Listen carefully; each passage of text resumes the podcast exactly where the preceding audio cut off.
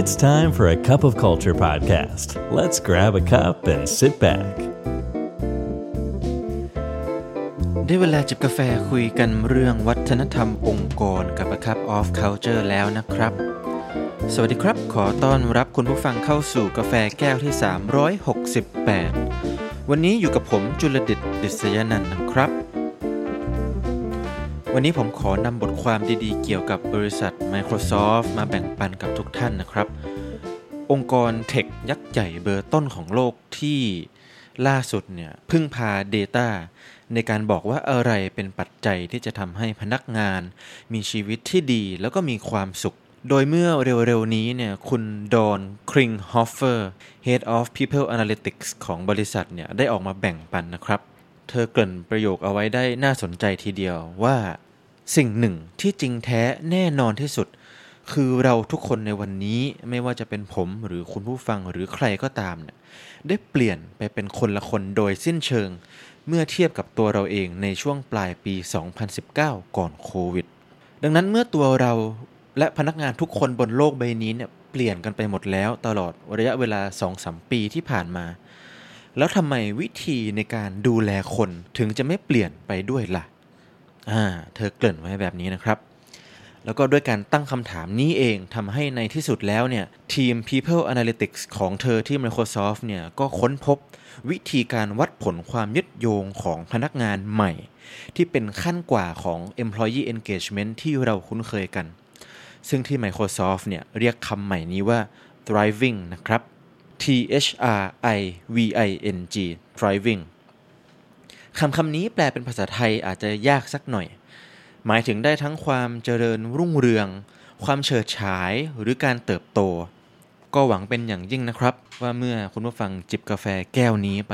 พร้อม ๆ กับผมจนหมดแก้วแล้วเนี่ยเราทุกคนจะเข้าใจความหมายของคำว่า employee thriving ได้ถ่องแท้มากยิ่งขึ้นนะครับ เรามาเปิดประเด็นกันด้วยคำถามที่ว่า ทำไม thriving ถึงเป็นแสงดาวเหนือนำทางดวงใหม่ขององค์กรหรือ HR ภาษาอังกฤษก็ใช้ตรงไปตรงมานะครับ why thriving is the new north star ก่อนหน้านี้เชกเช่นบริษัททั่ว ๆ ไป Microsoft ก็ทำแบบประเมินความพึงพอใจพนักงานเพียงปีละหนึ่งครั้ง แล้วด้วยความที่มีความถี่เพียงปีละหนึ่งครั้งนี้เองเนี่ย ก็จะเป็นแบบประเมินที่เต็มไปด้วยชุดคำถามยาวเหยียดเลย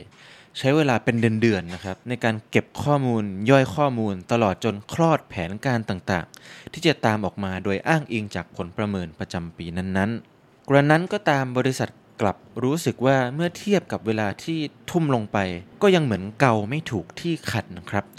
เพราะแม้ดูเผินๆ ผลประเมิน employee engagement จะออกมาดูดีใช้ได้อยู่ร่ำไปในทุกๆปี แต่เมื่อลงไปดูในรายละเอียดแล้วเนี่ยพนักงานเป็นจำนวนมาก ก็ยังคงมีปัญหาจิปาถะทั้งเรื่องส่วนตัวหรือเรื่องในที่ทำงาน ซึ่งทั้งหมดทั้งมวลก็ส่งผลต่อความรู้สึกยึดโยงต่อองค์กรอยู่ดี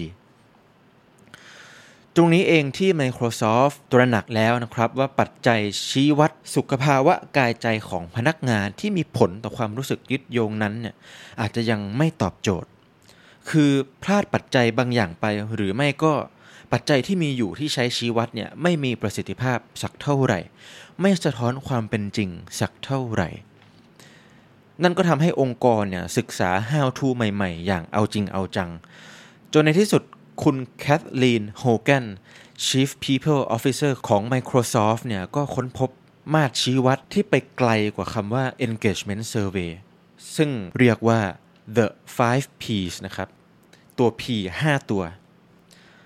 The 5 P's เนี่ยมีแนวคิดคล้ายๆ กับ Maslow Hierarchy of Need คือแบ่งสิ่งที่จะเติมเต็มความต้องการของพนักงานเนี่ยออกเป็น 5 ด้าน ได้แก่ Pay หรืออัตราตอบแทน Perks หรือความกระฉับกระเฉงความกระตือรือร้นในการทำงาน People ก็ตรงตัวนะครับ Pride ความภาคภูมิใจในสิ่งที่ทำ สุดท้ายคือ Purpose เป้าหมายของชีวิตเป้าหมายในการทำงาน เรามีชีวิตอยู่ในทุกๆวันนี้ทำในสิ่งที่เราทำในทุกๆวันนี้ไปเพื่ออะไร แล้วก็มัด 5 ข้อนี้เนี่ยรวมกันเรียกว่า employee thriving พร้อมนิยามเฉพาะตัวว่ามีความหมายถึง ความรู้สึกเต็มเปี่ยมไปด้วยพลังและแรงบันดาลใจ ที่จะทำงานที่มีคุณค่านะครับ ภาษาไทยผมอาจจะแปลไม่ได้ตรงกับต้นฉบับซะทีเดียว เพราะฉะนั้นแถมนิยามภาษาอังกฤษไปด้วยนะครับ ก็คือ to be energized and empowered to do meaningful work นิยามนี้กลับมาที่บริบทของทีม People ที่ Microsoft เนี่ยก็หมายถึงการที่คนในทีมเนี่ยจะต้องผลักดันตนเองให้ทำดีที่สุดในทุกๆวัน เพื่อสร้าง sense of purpose หรือรู้สึกว่าตนเองมีชีวิตอยู่ไปเพื่ออะไรให้กับพนักงานทุกคน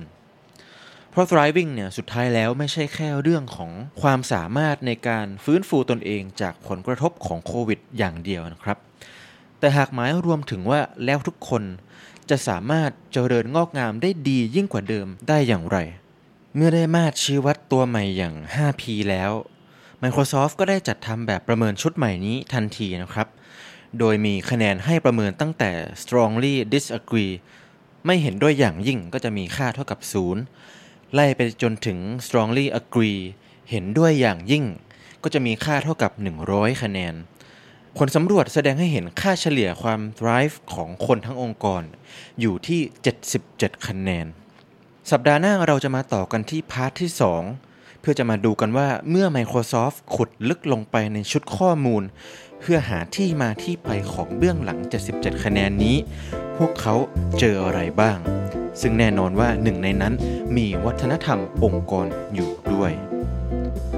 วันนี้กาแฟหมดแก้วแล้วนะครับ อย่าลืมนะครับ ไม่ว่าเราจะตั้งใจหรือไม่ก็ตามวัฒนธรรมองค์กรก็จะเกิดขึ้นอยู่ดี แล้วทำไมเราไม่มาออกแบบและสร้างวัฒนธรรมองค์กรที่เราอยากเห็นกันล่ะครับ ขอบคุณครับ And that's today's Cup of Culture. See you again next time.